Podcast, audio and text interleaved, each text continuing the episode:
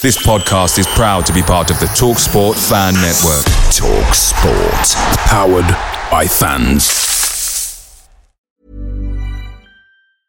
I'm Sandra, and I'm just the professional your small business was looking for. But you didn't hire me because you didn't use LinkedIn jobs. LinkedIn has professionals you can't find anywhere else, including those who aren't actively looking for a new job but might be open to the perfect role, like me.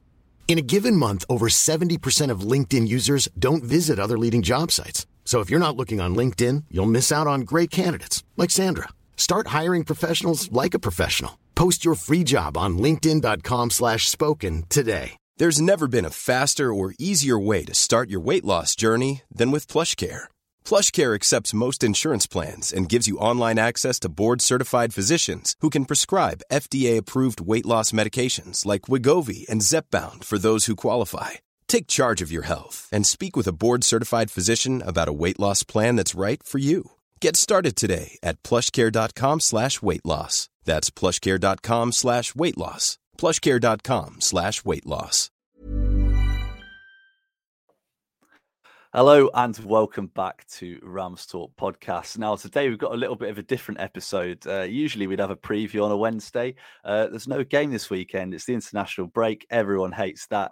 But in place of it, I've got a very, very special guest today.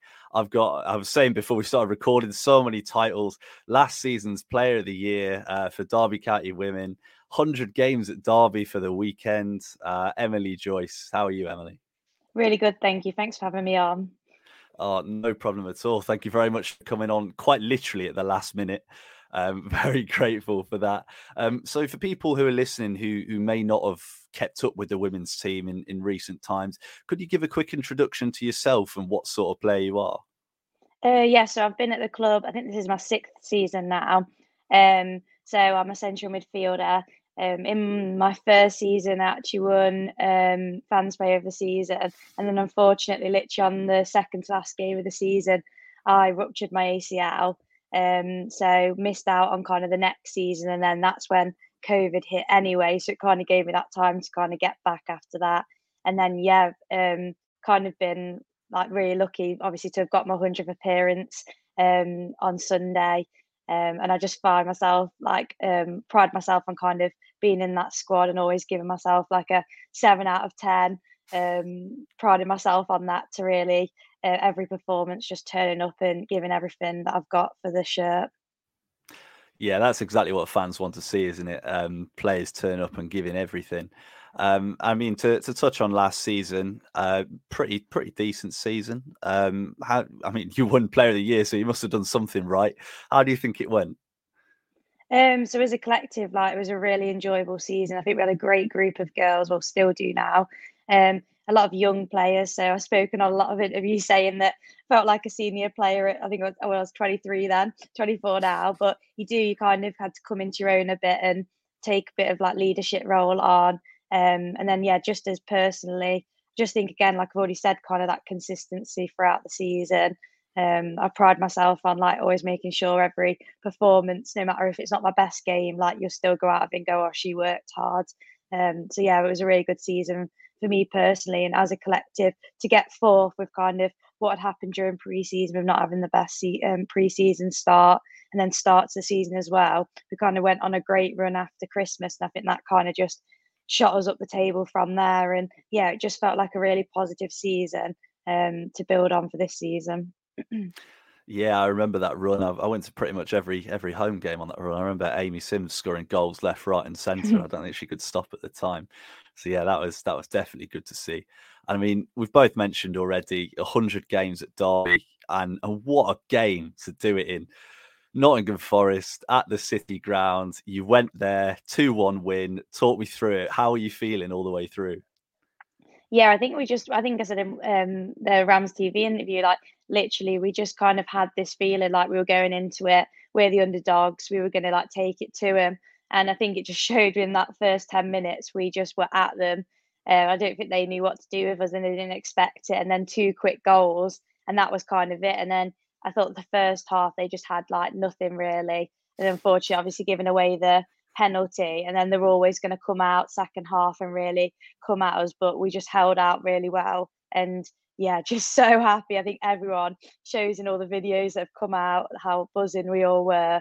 And I think now it's kind of it wasn't just the win for against Forest, though. It was just that's what we've been waiting for this season. I think we've had a few unlucky results um, and maybe not played as well as we could. So that was kind of for the staff on Sunday as well to just show, you know, uh, we're doing this for you. And um, hopefully now we can kick on. We've almost got three games in a week.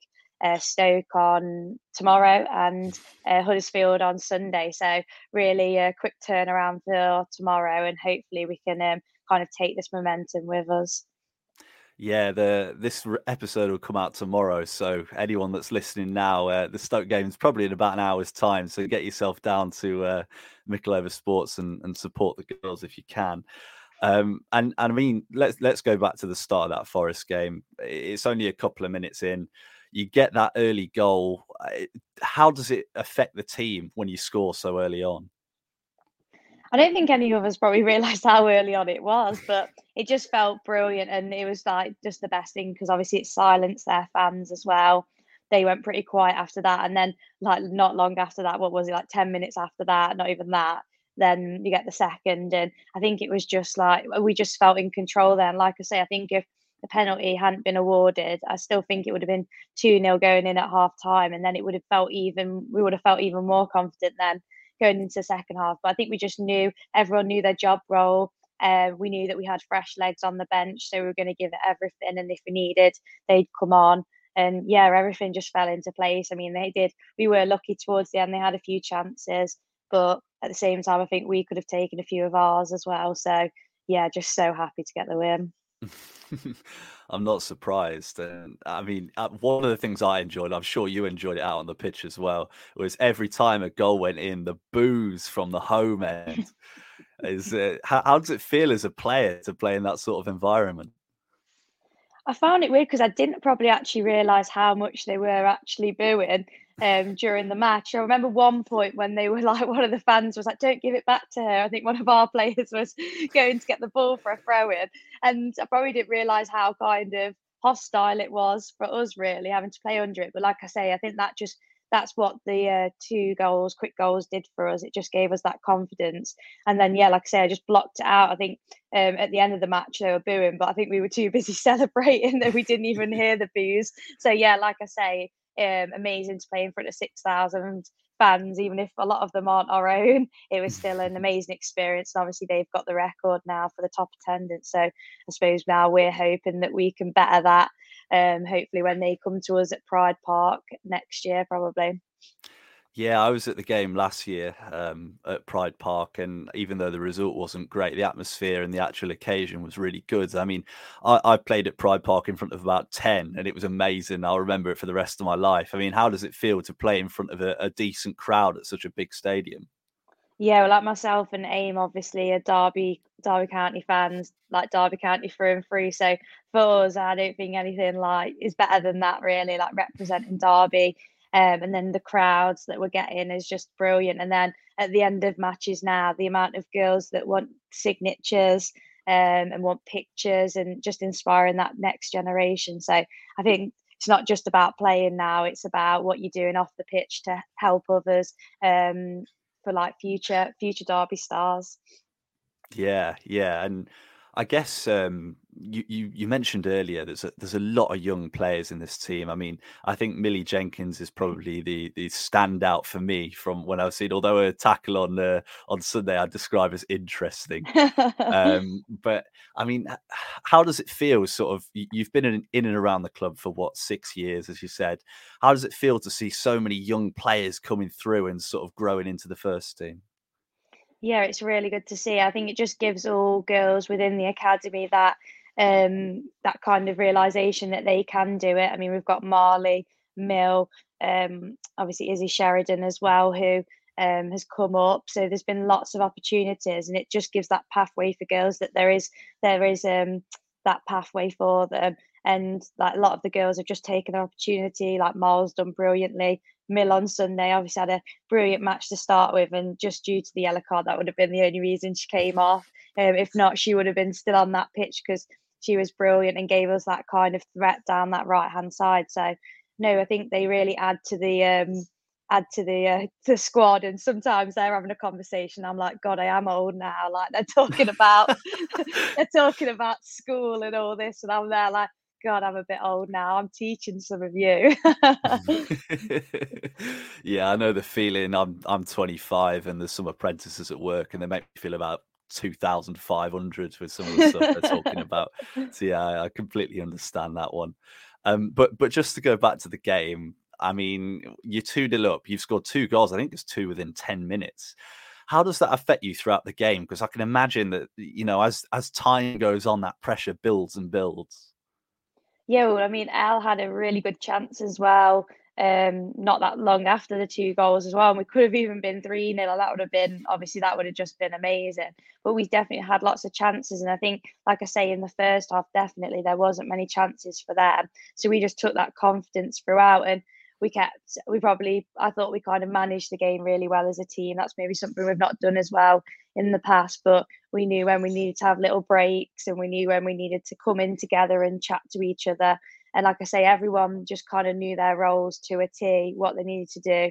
Uh, like Wards comes on the pitch and was brilliant as well.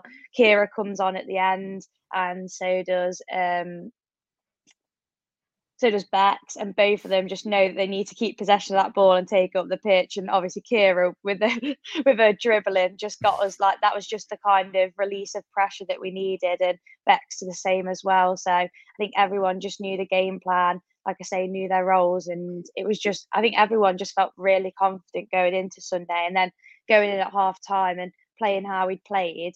You know, like we were just we were just so happy, and we just took that into the second half. And really, in the end, it was just kind of the spirit um, to get us through um, and not concede to get the to let them get the draw. Yeah, I mean, you talk about going into the second half uh, and everything that happened there what happens at half time? You, you're 2 1 up, you, you've just conceded just before half time. You go into the dressing room. What, what's Sam Griffiths saying to you? How's she getting you fired up? Ryan Reynolds here from Mint Mobile. With the price of just about everything going up during inflation, we thought we'd bring our prices down. So to help us, we brought in a reverse auctioneer, which is apparently a thing. Mint Mobile unlimited premium wireless. Ready to get 30, 30, bit to get 30, bit to get 20, 20, 20, bit to get 20, 20, bit to get 15, 15, 15, 15 just 15 bucks a month. So, Give it a try at mintmobile.com/switch. slash $45 up front for 3 months plus taxes and fees. Promo for new customers for limited time. Unlimited more than 40 gigabytes per month slows. Full terms at mintmobile.com.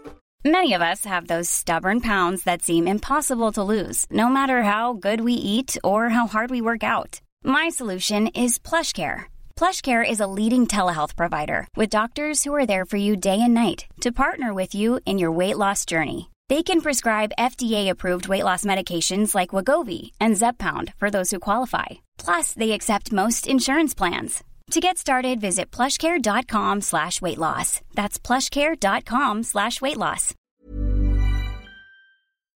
And I think to start off with, she was just so proud of us, um, you know, saying how, you know, how well we'd done two goals and and obviously everyone expects it. She knew that they'd be coming out second half. I think we actually expected a change in formation, a change in personnel definitely as well, but we were quite shocked at that when when we went out that actually stuck to the same team um, which was interesting, obviously for us because she kind of prepped us in case we needed to adapt for that.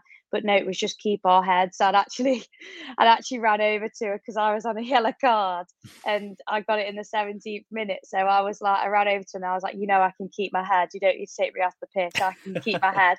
So like, yeah, just managing and obviously like understanding who was on the yellows as well. I think it was just me at half time actually. So just the kind of addressing things like that. Anything from set piece wise, Bart's the um, our uh, set piece guru, so she was just like clearing up on any of that and yeah, I think we were just prepped and ready to go out again, just an attack the second half, just like we had the first. So yeah, like I say, I just I think everything just kind of just clicked into place on Sunday. I feel like we've we've come close. It's been like a three-two against Liverpool Feds, two-one against Wolves, one-nil against um, Newcastle the other day, and I just think this was just meant to be, and we just played we just played really well. And like I say, this will just hopefully give us the confidence going into our next few games. Yeah, I was going to ask you about that. Um, so the season so far, I mean, one, two, lost three, and and you've mentioned there pretty much every game's been really, really tight. There's been you know one or two goals in it. Um, how do you think it's gone so far? Um, I think it was obviously a tough start to the season getting Wolves at home to begin with. Obviously, someone who would be like wanting to be up there. Um, but we played. That was probably like the best game we've probably had. Like um, we were unlucky again not to um, kind of get anything from that game. I know that Wolves just kind of sat back in that second half. Um, and then kind of we go then to I think we had Liverpool Feds, where a very tight game. We were actually winning and it was just a lot of them were individual errors actually, which was costing us. Um, and then obviously Stourbridge, we have that poor first half, and then amazing second half, seven goals in a half. So it's just been it's just been a bit inconsistent, really. That's the word for it. And then I think winning um, winning last week at Doncaster Belles as well, different goal scorers. I think that then gave us a bit of confidence as well. Um, and then really we'd played well at Newcastle in our defensive display. Um, it was just a shame we couldn't really like get anything going forwards. So I think it was just we were just like looking to build, like none of us letting our drop our heads drop, just knowing that if we keep um, training and playing like we know we can, like um, we keep going back to pre-season because we had a really good pre-season, some games the way we pressed. So I think just making sure we kind of realise the levels that we should be at and avoid those obviously individual errors and then like and then like i say i think just on sunday it just clicked together so um, I'm just hoping now that we can just continue this. Um, we'll have a um, kind of analysis session tonight, I'm sure, and then go into Stoke. I think we're just the same the same game plan and um, ready to hopefully get another three points and move up that league. Yeah, let's hope so. And and you mentioned their consistency. I mean, there, quite a lot of, of new players came in over the summer. Do you think it's just taken a little bit of time for everyone to get to know each other, to understand each other's game? Yeah, I think so. Like Anna's come in and has been brilliant in goal. Um, she had a brilliant match on um, Sunday as well. Uh, but I think she's done really well in goal. And then we've obviously had Stegs come in in the back line alongside um, Jacko. And I think, yeah, I think them two are really finding their feet now together as a kind of partnership. And then obviously Yaz up front and Al. um, and then also Maria.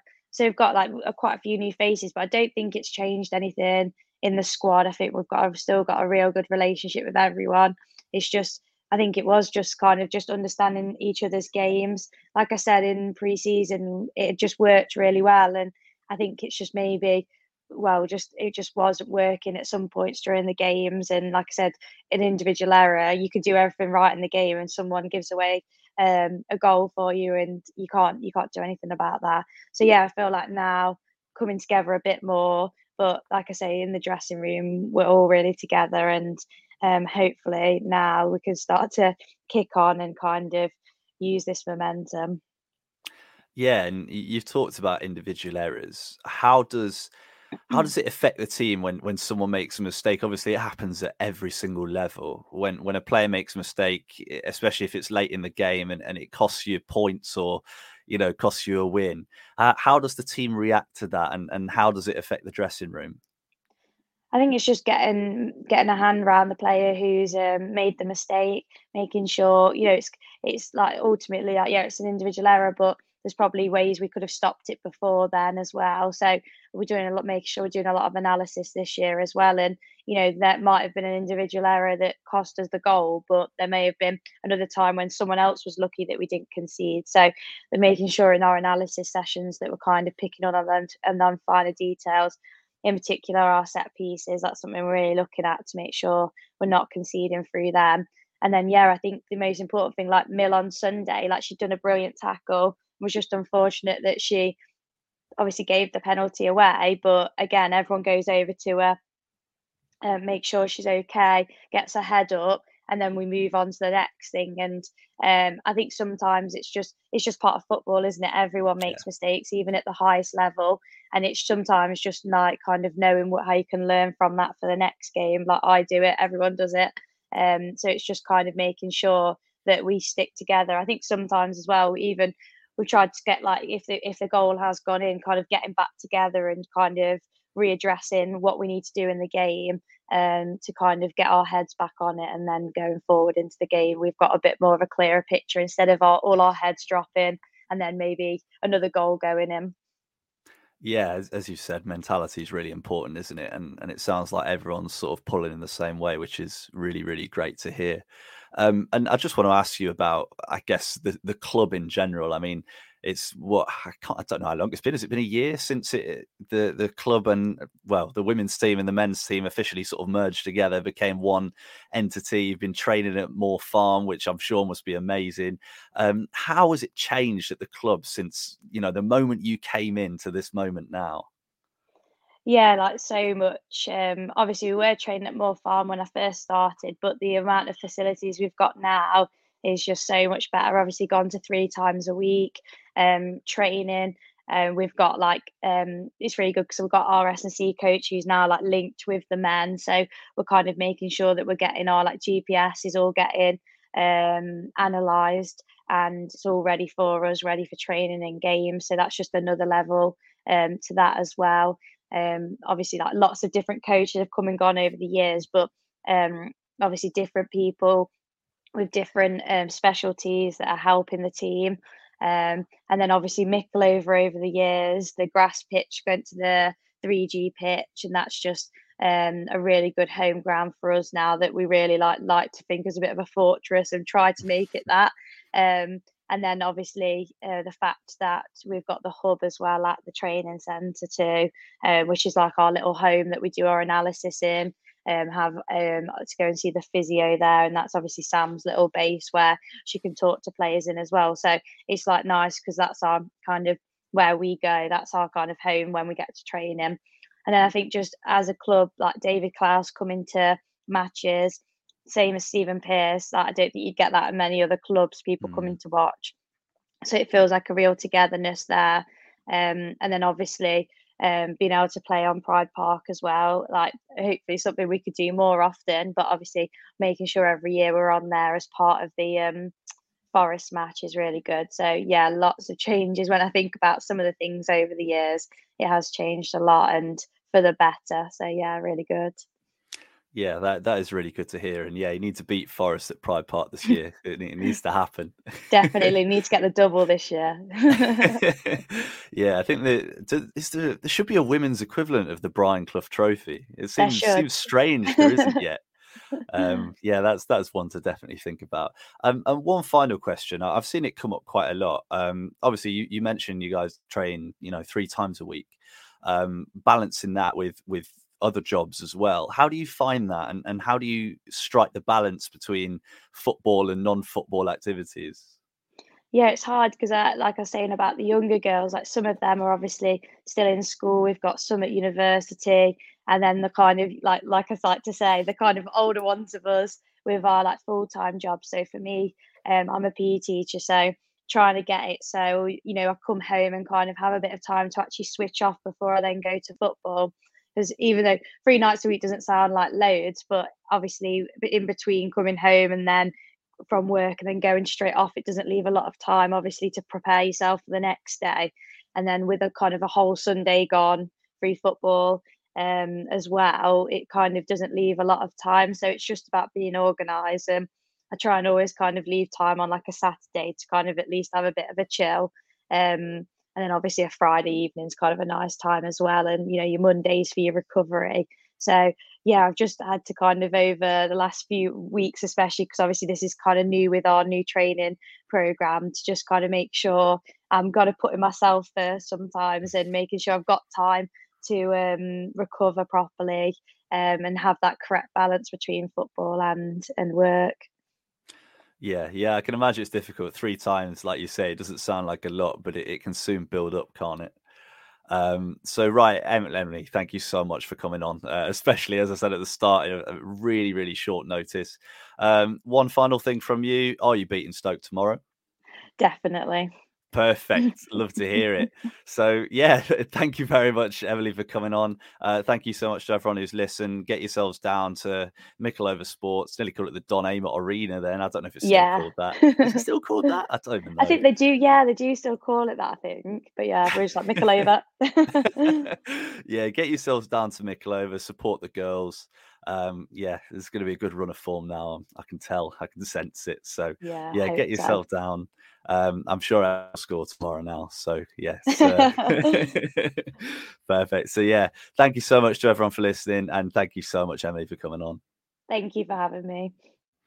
This podcast is proud to be part of the TalkSport Fan Network. Talk Sport. Powered by fans.